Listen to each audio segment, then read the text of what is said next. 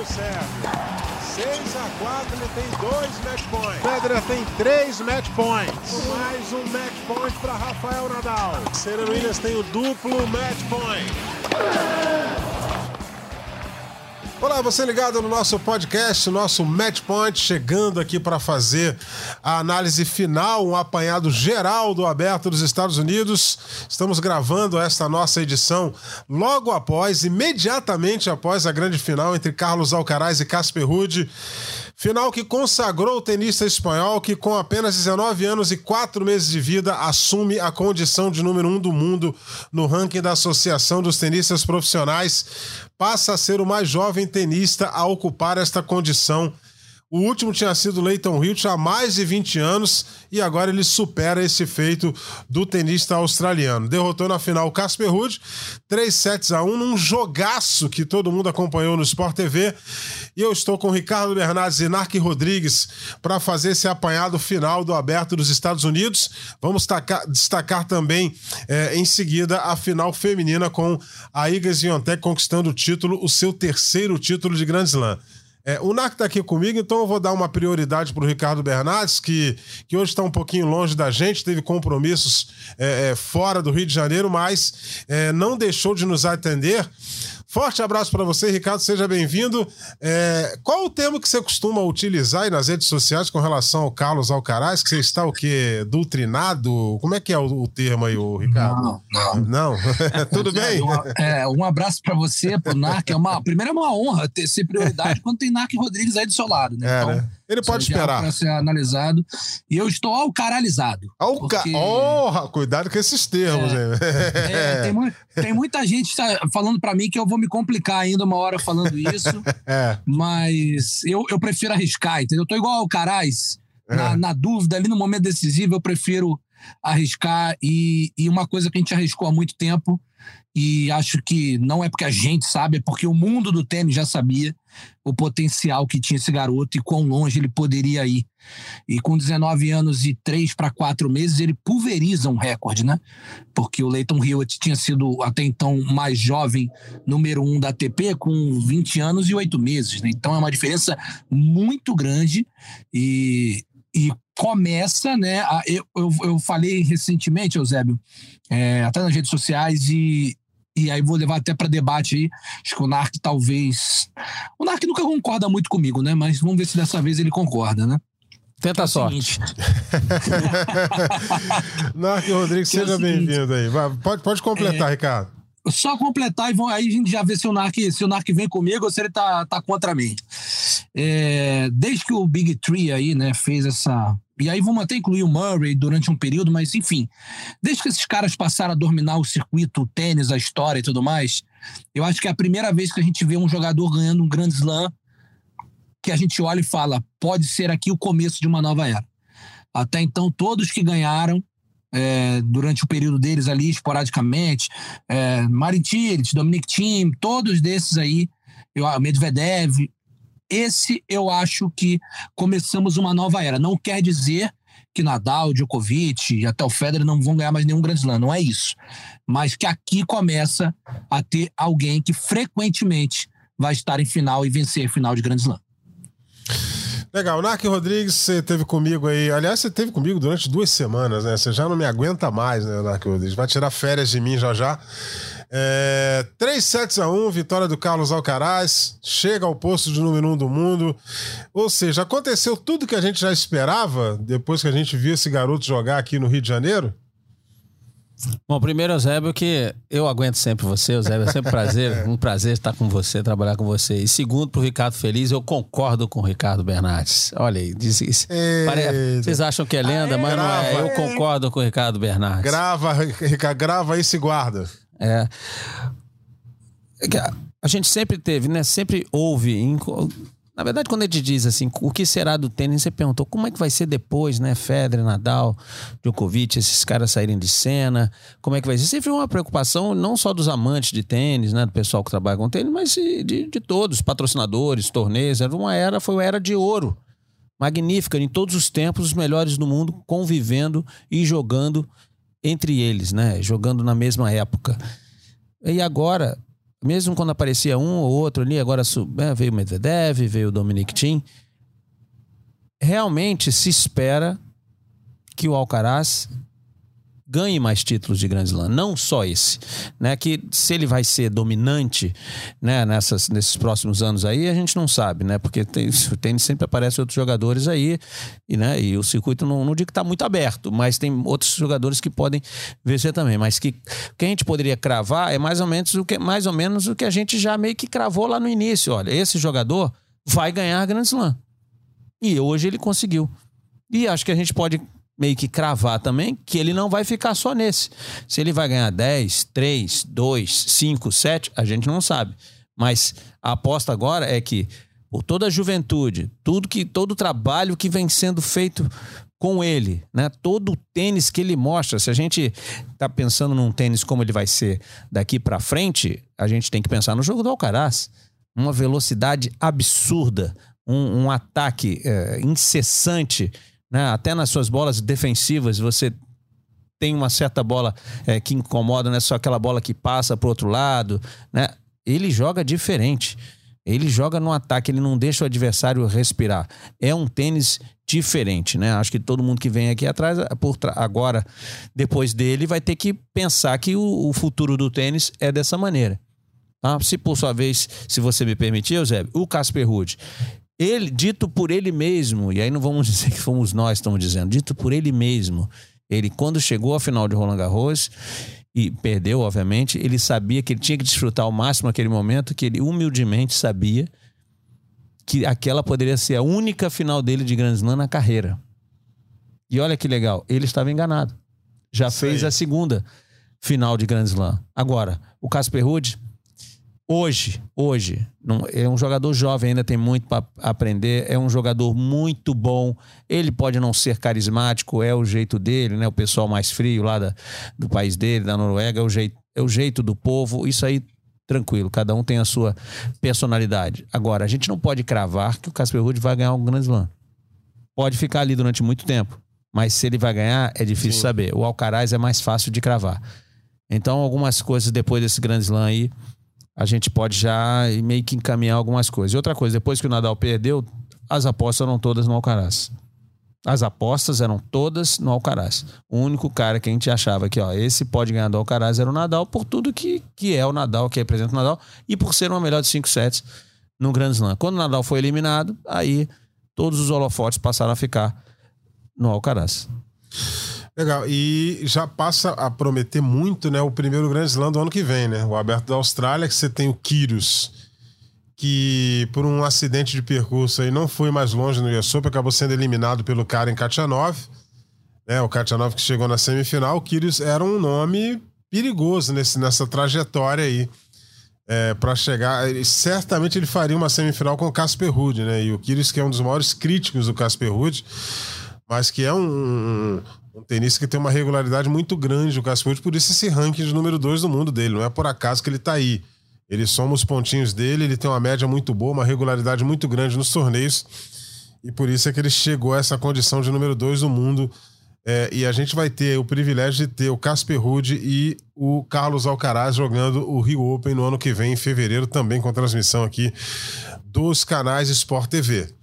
É, portanto, Carlos Alcaraz campeão do Aberto dos Estados Unidos e a gente já está é, imaginando como, como vai ser o Aberto da Austrália para o ano que vem, já que o Kyrgios, o, o Ricardo, na entrevista dele depois da eliminação, ele, ele, ele, ele disse que muita gente estava esperando um grande desempenho dele nesse torneio, que ele ficou muito triste pelo fato de não ter conseguido avançar. Já é uma postura diferente de um Nick Kyrgios, que antigamente estava no tanto faz, né? Ah, sem dúvida. Eu acho que ele passou a acreditar mais que ele pode, né? O, o NARC, não sei se foi o NARC, foi o Domingos, um dos debates que nós tivemos aqui no, no Match Point, e falávamos sobre o Kyrgios, falando, ah, o Kyrgios tem muito talento, mas essa postura dele de, ah, eu se quiser ganho, mas eu não, não tô afim, não me dedico. Aí, não, se for o NARC, ele vai falar que algum deles falou que foi, que é até uma própria defesa do cara, né? O cara é inseguro, então ele fala assim, ah, se eu quisesse eu ganhava, mas eu não tô afim, então eu não ganho, entendeu? E eu acho que o Kyrgios talvez tenha tenha tenha mudado um pouco essa postura. O problema é que agora, voltando né, à questão do, dessa final que nós acabamos de acompanhar, agora tem um garoto que eu sempre cito e acho que você está isso durante um bom tempo, que ele é basicamente ele foi feito em laboratório para jogar tênis. Só que o laboratório dele é a academia de tênis do Juan Carlos Ferreiro. Ele chega lá muito novo, tem a melhor preparação técnica, a melhor preparação física, a melhor preparação mental.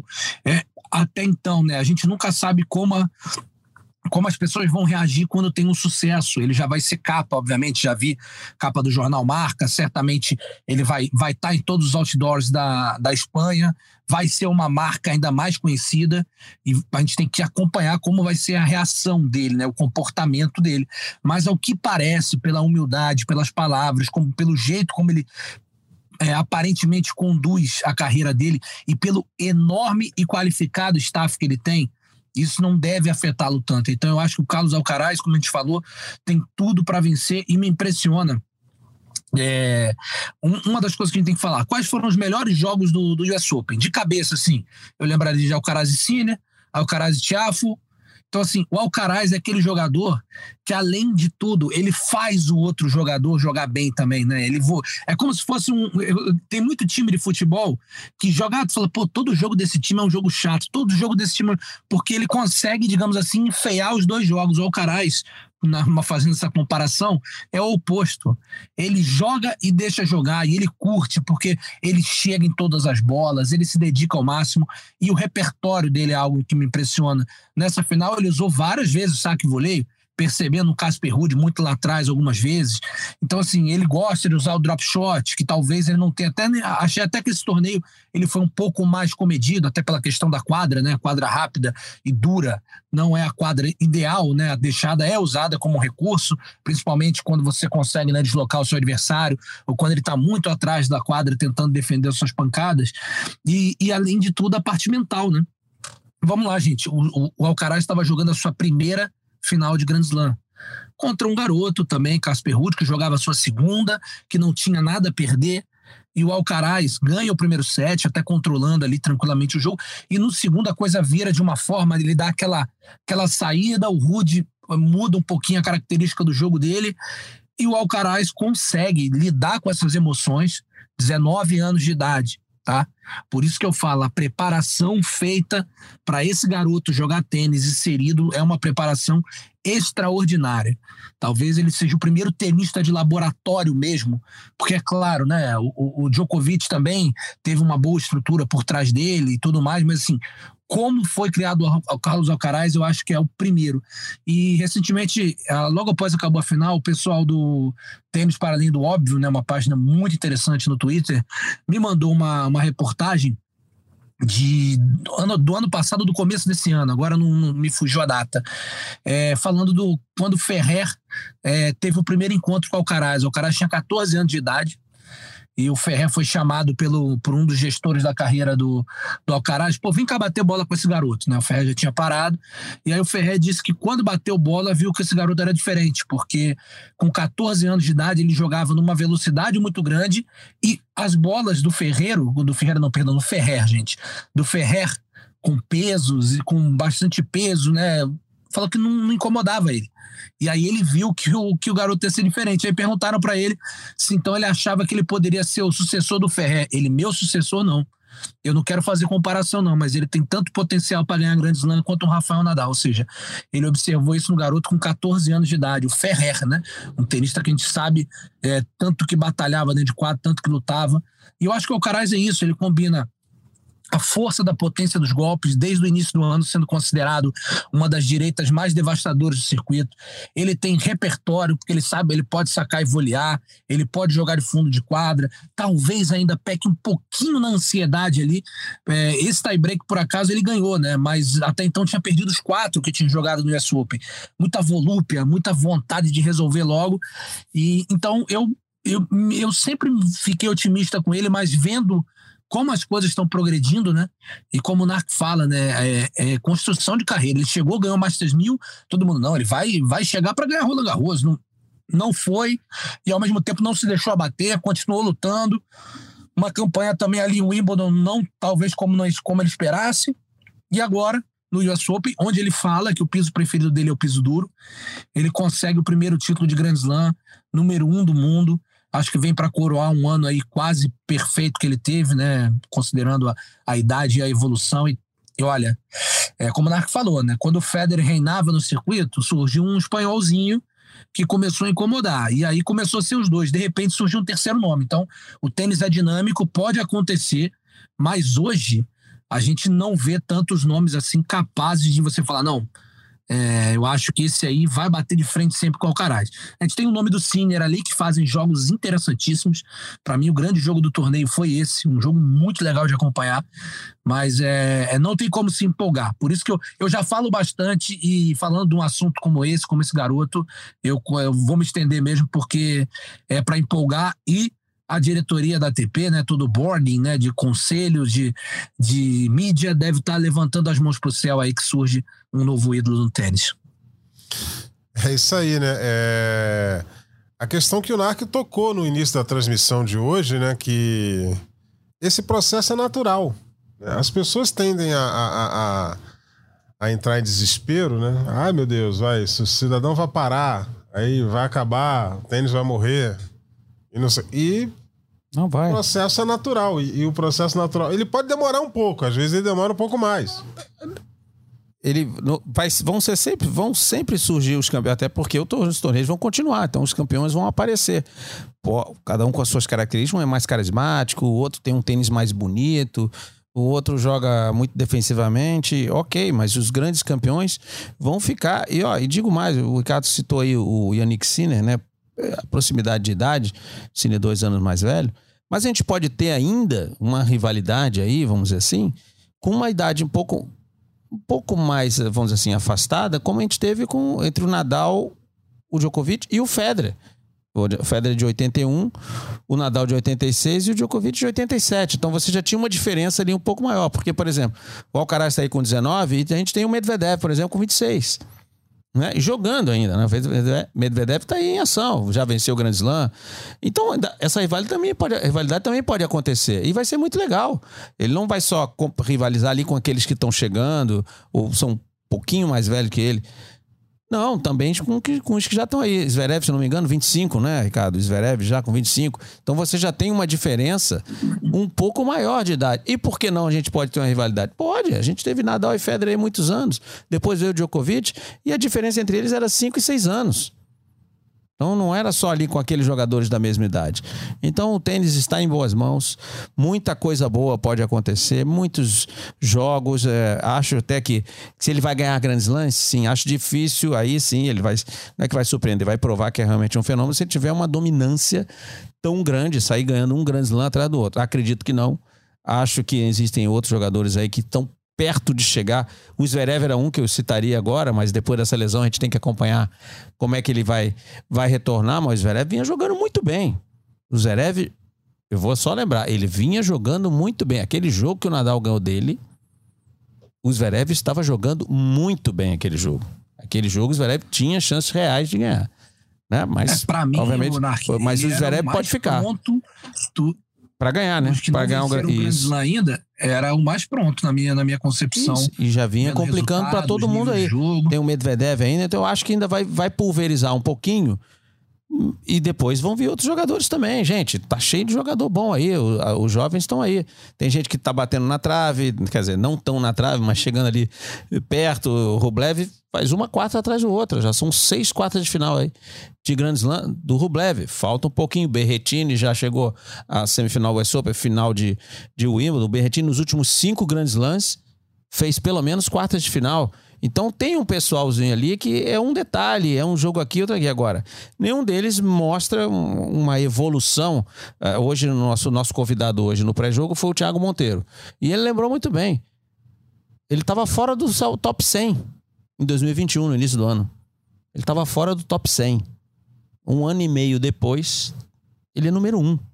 Quem, vê, quem, né? ele, quem que teve essa evolução tão rápida assim na história do tênis? Essa é, subida tão absurda. A gente vê em um ano e meio, o cara sai de 400 para 200, para 200, aí depois em um ano vai para top 100, aí vai mas fora do top 100 para um. É muita coisa. Então ele é diferente, realmente ele é diferente. E vamos acompanhar aí também. Ele já diferente e humilde e ciente das dificuldades. Quando chegou nos Estados Unidos, né, no, perdão, no Canadá, para iniciar a preparação dos Masters 1000 até esse Grand Slam West Open, ele saiu de cabeça dois, perdeu na estreia e falou assim: Eu ainda não estou preparado para lidar com a pressão.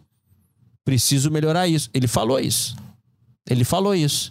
E a partir de agora vai ser lidar com isso a todo momento. Então vamos ver como ele vai reagir também. Mas a nossa aposta, né, que a gente já vem acompanhando há algum tempo, é que ele está sendo moldado, preparado. Ele não chegou de paraquedas. Ele foi preparado para isso. Então as coisas vão acontecer de um jeito que ele, ó, já estou preparado para isso. Quando acontecer um deslize aqui, outro ali, faz parte do esporte, não dá para ganhar todas. É, e, e, já tem mensagem para ele do Nadal em rede social. O Nadal já, já mandou lá mensagem para ele, dando os parabéns pela conquista, né? Dizendo que é o primeiro de muitos, acredito, Nadal. Mas mensagem Nadal, também pro Casper Ruud é, também. O Casper Ruud é meio pupilinho do Nadal. É, o Nadal tá nativa, né, meu amigo? Ele não, não tá morto, E, não. aliás, é, até para usar como, como gancho, Zé, porque daqui a pouco a gente vai falar um pouquinho também da final feminina. Citou o Casper Ruud, que comportamento, viu, do, do Casper Ruud, que classe. É, eu, eu tava observando na hora que o Alcaraz estava recebendo o troféu ali, eu tava observando o Casper Ruud atrás. Assim, você via no, no semblante dele aquela, aquela decepção. O cara tava, vamos usar a palavra que a gente costuma, arrasado. Ele tava arrasado sabe? Por quê? Porque diferente contra o Nadal, que a gente brincou e, e aconteceu, ele entrou lá para pedir autógrafo. Com o Alcaraz, ele sabia que bola por bola o Alcaraz tinha mais, mas não era um jogo impossível para ele. Roland Garros era impossível, a verdade é essa. Hoje não, por quê? Ele podia jogar com o nervosismo de um garoto, ele sabe que o Alcaraz é um cara agressivo. Então, o que, que o Casper Ruud fez? Tirou a temperatura do jogo, deixou o jogo um pouquinho mais morno, jogou umas bolinhas lá para trocar, para fazer aquele jogo mais de paciência. Em alguns momentos ele foi bem sucedido ali e depois o Alcaraz também conseguiu lidar com isso. E o Casper Ruud visivelmente assim arrasado, o semblante dele de tipo, poxa, eu não tô acreditando, perdi outra final e tudo mais. E mesmo assim ele fez um discurso assim impecável, muito bacana e aí me lembrou também um pouco e aí que eu quero fazer o gancho, Eusébio, não sei se o Narc tem mais alguma coisa para complementar em relação à final é, masculina, a foto que viralizou da Onze Jaber é, chorando né, no, nos Sim. vestiários ali com o marido e o treinador, assim, uma, realmente uma, uma imagem muito tocante, que a gente sabe o, o, o, assim, tudo que ela já conquistou no tênis, mas que um grande slam faria muito, mais, muito mais ainda na carreira dessa tenista que é fantástica. Então, eu queria ressaltar também o, o comportamento é, dos dois vice-campeões do torneio. Não é fácil chegar em final de Grand Slam e, e certamente e, e incomum, né? Os dois perderam duas finais de Grand Slam no ano. Então, tem até essa curiosidade aí. É, e a gente já aqui amarrando essa, essa questão do, do Carlos Alcaraz, né? Conquistando o, o US Open em 2000 e 22 a gente vai falar então da final feminina, já que o Ricardo levantou aí essa questão da final feminina. É, a Iga Swiatek chega ao seu terceiro título de Grand Slam, primeiro na quadradura, o primeiro do, do, do US Open. Ela que já tinha dois títulos em Roland Garros e vai cada vez mais se cons consolidando na posição de número um do mundo, derrotando a final a On Jaber por 2 sets a 0. Jaber que, que eu acho, Nark, que teve a grande chance dela na final de Wimbledon, né? Perdeu para para Ribakina e aí é, é, um jogo com a Sviontek é mais difícil, né? Ela é número um do mundo. A, a Sviontek tem armas muito mais poderosas tecnicamente do que a Ribakina e, e ficou muito difícil para o Jaber, embora ela tenha um, um jogo muito bom também com muita variação. Aliás, é, foi uma final para lá de justa do aberto dos Estados Unidos na chave de simples no feminino. Algumas tenistas que estavam muito bem foram é, caindo durante a competição e a final entre Jaber e Iga Swiatek. Eu acho que ela tem que ficar triste, ok? Até acho ninguém pode condenar para a pessoa extravasar ali, né, toda a sua tristeza, o choro. Mas eu acho que se colocar na balança, acho que ela tinha que ficar mais triste com a derrota em Wimbledon. Porque em Wimbledon ela chegou como favorita. Tinha o melhor jogo, adaptado, muito bem adaptado para a quadra de grama. Ah, e, a, e perdeu para a Ribáquina, e tanto é que a Ribáquina, cadê ela? Não fez mais nada é, né? nesse ano, né? E ontem, não. Ontem ela jogou com a número um do mundo, com a Swiatek, que ok, tem um jogo muito acelerado. A Swiatek joga semelhante ao Alcaraz, né? Obviamente guardar as devidas proporções. É para um ataque incessante. Você raramente vê uma bola mais conservadora. Ela vai para cima, então joga sempre com muito risco. Isso, obviamente, aumenta o número de erros não forçados. Então, num dia mais ou menos, o jogo já passa a ser equilibrado. Ensaiou ali uma recuperação no segundo set a Onjabé. O primeiro foi dominada completamente. Ah, mas a tristeza é perdeu para o número um do mundo. Acho que a tristeza mais é a frustração de, pô, cheguei novamente e não consegui vencer. Mas se a gente analisar as duas oportunidades separadamente, aquele, aquela tinha mais chance, obviamente, era o Wimbledon. Acho que é porque o US Open, né, a participação do público, o US Open é, é mais quente, né? O calor humano, é, o ambiente é mais elétrico ali na, no Arthur Ashe, né? Do que um Wimbledon. O Wimbledon é uma coisa né, mais fria, aquela coisa muito glamourosa, muito tradicional, né? Acho que aquele ambiente contagiou e realmente por isso a, toda a tristeza aí da Onja Bel, mas absolutamente compreensível e, e, olha, muito legal aquela foto e, e a divulgação da foto. Ela tem autorizada aquela divulgação, não sei quem tirou, mas está mostrando que são seres humanos, são atletas muito bem sucedidos em suas profissões, né? Super atletas muitas vezes, mas são gente como a gente. Tem alegrias e tem frustrações. Mas a Onjabé também tem um jogo muito bom aí, do jeito que ela tá aí. O feminino muito mais aberto do que o masculino. A Onjabé a gente pode cravar, não sei para ganhar, mas que vai chegar a outras finais de Grand Slam. Ou seja, você não, não cravaria assim tão convicto com o Casper Ruud, né? Não, o Casper Ruud, é. eu acho. De, não, não cravo que ele vai chegar a outras finais de Grand Slam, mas, por exemplo, eu posso. Ele vai ganhar Masters 1000, Acho que ele tem muita chance de ganhar mais de mil alguns no Cyber. Ele é um ótimo jogador de Cyber. E eu acredito que ainda mais é o seguinte: o Casper Ruud chegando do jeito que está jogando, ele ainda tem uma margem gigante para evoluir o jogo dele.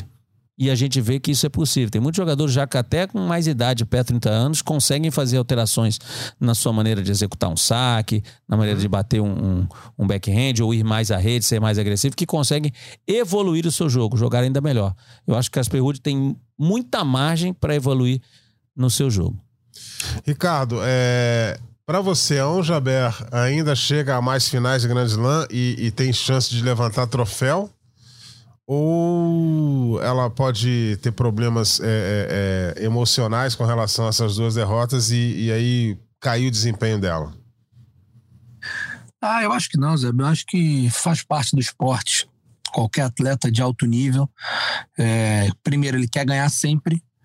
E e a gente sabe tudo que, né, a história da, da Onze Jaber, e, e, é claro que isso tudo pesou. Eu acho que a frustração não era por ter perdido simplesmente essa final, né? Eu acho que é o combo, como o Narc falou, ter chegado novamente a uma final e não ter conseguido vencer.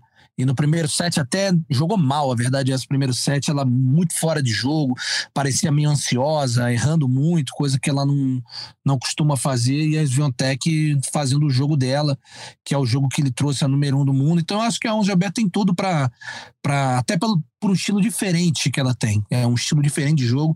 Ela tinha que na semifinal ter torcido bastante para Sabalenka, porque era um jogo que acho que ia dar muito mais encaixe do que contra a, Sviontech, mas é, eu, eu, eu, eu acho que a Ono Jaber vai, tem tudo para é, continuar. E, e, duas curiosidades, né? Eu falei, eu citei que tanto Casper Ruud contra Onze Jaber perderam duas finais de slam. Também as duas finais acabaram sendo disputadas por, por quem amanhã vai aparecer como número um e dois do mundo, né? Outra semelhança entre as duas finais aí. E eu queria também, é, eu acabei passando um pouco o time, só fazer uma, uma, uma nota aqui, digamos, sobre o Casper Ruud. É, gente, o cara evoluiu também, tá? A gente fica com uma, uma impressão de Casper Ruud de dois anos aí.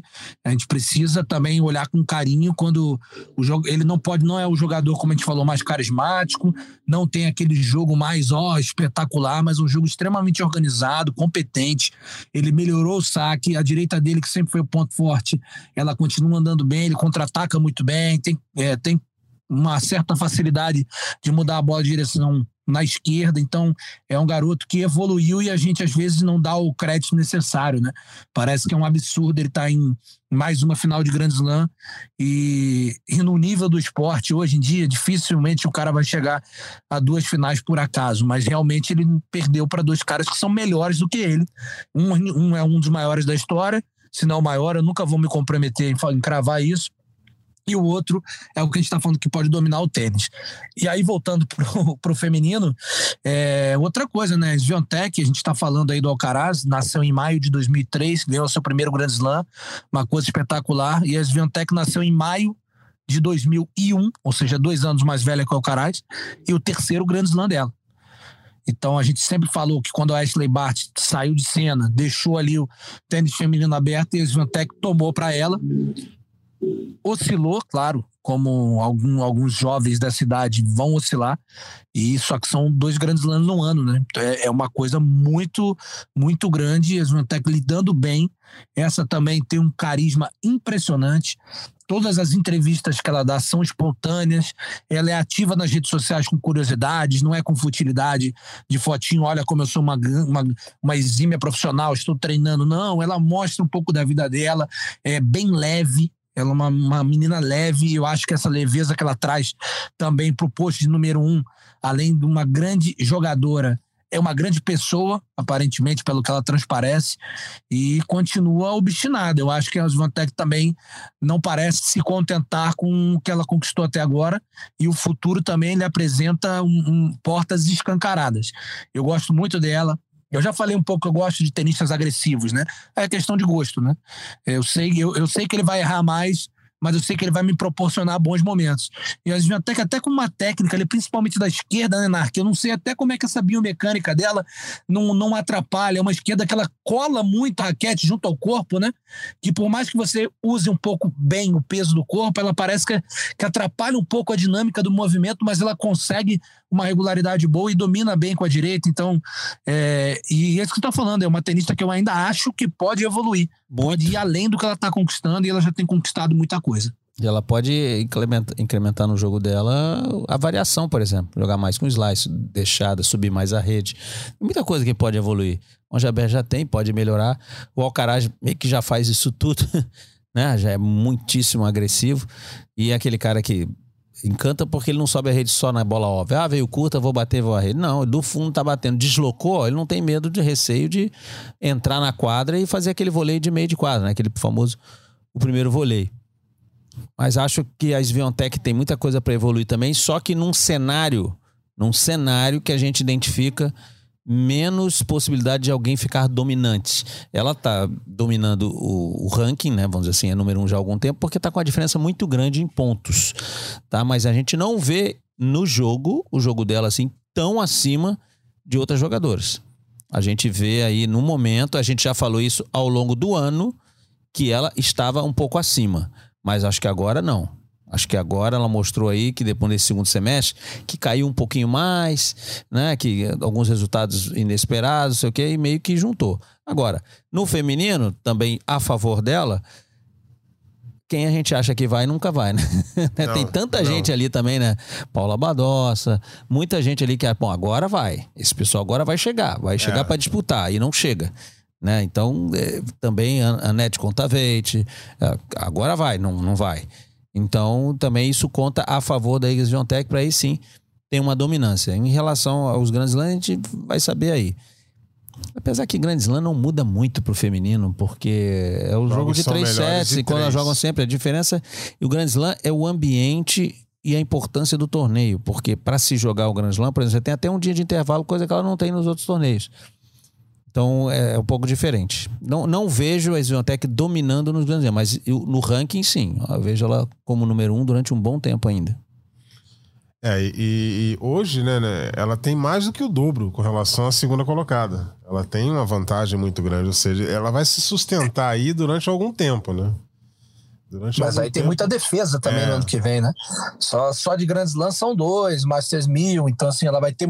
Ela vai. Ano que vem vai ser um ano muito é, complicado para ela nesse sentido de ranking, e ao mesmo tempo vai ser uma aprovação, né? Ela vai ter que mostrar que realmente é, tem potencial, mas é, é exatamente isso que o Narco falou. É, eu estou enaltecendo ela ter três grandes lãs, mesmo com uma pouca idade, mas se você apostar assim, ah, quem vai ganhar mais, o Alcaraz no masculino ou o Swiatek no feminino? Eu apostaria no Alcaraz, porque esse parece ser um tenista que está acima de grande parte dos seus principais adversários. E quando eu digo acima, não é que ele vai ganhar todos os jogos, porque ninguém ganha todos os jogos. Quando eu digo acima, é que você vai olhando, cara, um saque, ele saca muito bem. Não é o melhor sacador do circuito, mas o saque dele leva ele onde ele quiser. Ele tem uma das melhores direitas do circuito. A esquerda dele também é agressivo. Ele tem o saque voleio, ele tem o drop shot, ele tem uma movimentação incrível incrível. A movimentação do, do Alcaraz é, é sei lá, para mim é uma é, Vai ser digna de estudo daqui para frente. Ele tem a explosão do Nadal, ele tem a leveza do Federer e os atalhos do Djokovic na movimentação. Então, assim, é uma coisa espantosa, espantosa. E a maturidade, é isso que mais talvez me chame a atenção. Ele ganha o primeiro Grand Slam com 19 anos, outros já ganharam antes dele.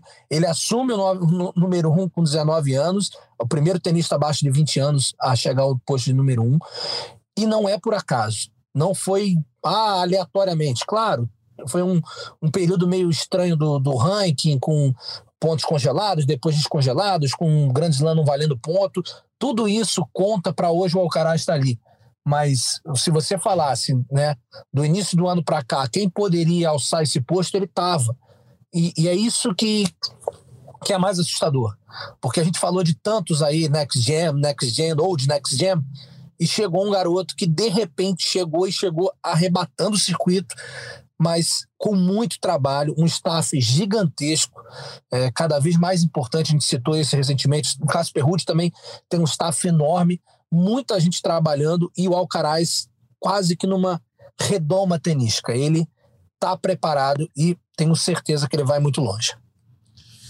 Legal. É... Mark Rodrigues, a sua análise final do US Open em 2022, é, você destaca alguém que não tenha chegado na final, não tenha conquistado o título? Eu destaco um, o Francis Tiafoe, melhorou muito o jogo dele e ele só tem 24 anos. Esse ainda tem muito futuro é, é, para conquistar muita coisa e o trabalho que vem sendo feito com o, o, o N Ferreira está surtindo muito, efe, muito efeito, está colhendo bons frutos aí o Francis Tiafo. Eu acho que foi um US Open histórico, né? não só pela, pelos campeões aí, tanto no masculino quanto no feminino, mas por tudo que, que significou. Foi o último US Open da Serena Williams. Né? 23 títulos, seguramente a maior tenista feminina da história, concorrendo ainda no masculino, ainda tem que ver quem é realmente o maior de todos. Tá? Foi despedida dela. Acho que o Tiafo fez um bom torneio, mas aí, me desculpem os fãs do Tiafo. Ainda tem que me convencer se não foi apenas son um sonho de uma noite de verão. É. Aquele torneio que ele deu um tchan. Pode ser também um divisor. A partir de agora ele vai começar a realmente jogar bem. Esse torneio ele foi muito bem. Né? Mas tivemos também outras boas participações. O Cine, que jogador que é o Cine? Jogador excepcional. O Cine esteve mais perto de ganhar do Alcaraz do que todos os outros, Isso. porque ele teve um match point. Né? Ninguém teve, levou para o quinto set, mas ninguém teve o match point assim como teve o Cine. Então tivemos grandes jogos, né? No feminino aí também a 11 aberta confirmando que chegou para ficar, né? Algumas ah, não digo decepções, né? Mas alguns. Acho que o Medvedev, ok, perdeu pro Kyrgios, mas esperava-se mais também do Medvedev, que era o, o, foi o campeão do ano passado. Eu achei que foi um torneio espetacular. Acho que tivemos grandes, absolutamente grandes jogos, apesar da gente, né, Eusébio? Noites longas pra gente, Sim. acabando de madrugada, mas sempre com muita satisfação, porque nenhum desses jogos foi pouco espetacular. Todos foram muito espetaculares, jogos fantásticos, seja masculino, seja no feminino. Então, acho que foi mais um US Open. E o ambiente, é, realmente a gente acompanha Austrália, Roland Garros, Wimbledon. O ambiente do Arthur Ashe à noite é realmente diferenciado de qualquer outro aí no tênis. Então, foi um US Open muito bom, sensacional. E vamos aguardar os próximos torneios aí, principalmente de Grand Slam. Ainda tem muita coisa para acontecer esse ano. Podemos ter algumas mudanças até no ranking, né? Ele é número um, mas eh, tem, muito, tem muitos pontos ainda até o final do ano, tá? Vamos ver como vai ficar. Ricardo Bernardes, o seu apanhado geral aí, final do US Open 2022. Ah, um torneio espetacular, assim, eu acho que o Narc citou novamente a questão do Cine, a gente já disse, que eu sempre ressalto que a gente tem um episódio específico sobre o Yannick Sinner, e, e, é muito bom para quem não, não acompanhou ainda. A gente conta um pouco da construção dele, da trajetória, pontos do jogo dele, que estão em constante evolução. É, para mim, mostrou também que essa rivalidade vai uma rivalidade gostosa que pode acontecer mais para frente entre Sinner e Alcaraz. E, e eu digo rivalidade porque estão proporcionando jogos e para mim, aí eu vou falar, acho que eu não sei se eu citei isso é, antes, é, o jogo entre Sinner e Alcaraz me fez lembrar e bons jogos entre Nadal e Djokovic, Djokovic Federer, é, e Federer e Nadal. Assim, o nível de jogo apresentado para mim era o mesmo nível de jogo que eu via desses caras. Então, acho que esses dois aí, uma menção honrosa ao jogo que eles fizeram, que foi espetacular. E acabou bem tarde, inclusive, e foi espetacular, como alguns outros jogos, né? Então, eu acho que é isso. É um, é um, foi um torneio que digamos, é, algumas coisas que a gente já tinha observado. Um destaque também, os finalistas no, na chave masculina abaixo de 26 anos, né? Todos eles, o Katianov com 26 era era o mais velho dessa semifinal. Mostra aí que querendo ou não, já estamos é, uma renovação. O Nadal acabou perdendo o Thiago, que fez um excelente torneio. Como o Narco falou, é, ainda não me passa aquela segurança. Ele está em evolução, é notório isso, mas ainda peca na parte física, é, peca um pouco ali no, no, no, backhand, que não, às vezes não, não acompanha. Mas e na chave feminina, eu acho que a gente tem, claro, a, a Serena dominando, né? Porque foi era, era, era a história que a gente já sabia que teria um final, não saberia quando nem como seria esse final, mas a gente já sabia que ia ter um final. E, e aí nos brasileiros fica aquela pontinha de frustração, como a gente já falou, acho que foram campanhas discretas, a aposentadoria do nosso Bruno Soares, então um torneio com, com histórias aí que nós vamos recordar por um, por um bom tempo e também, Narc, agora, ó, ouvi, quantas vezes eu ouvi nesse torneio? Ponto sensacional! Ou seja, quando eu escuto muito isso, é porque o torneio tá bom e foi muito bom. Legal, legal. É, chegamos aqui ao fim de mais uma edição do nosso podcast do tênis, o nosso Match Point. É, lembrando sempre você, né, ge.globo barra matchpoint para você consultar as nossas edições e notícias do tênis no ge.globo barra tênis. A gente encerra aqui essa edição fazendo o apanhado final do Aberto dos Estados Unidos. Semana que vem estaremos de volta com mais uma edição do nosso Match Point. Um forte abraço a todos e até lá.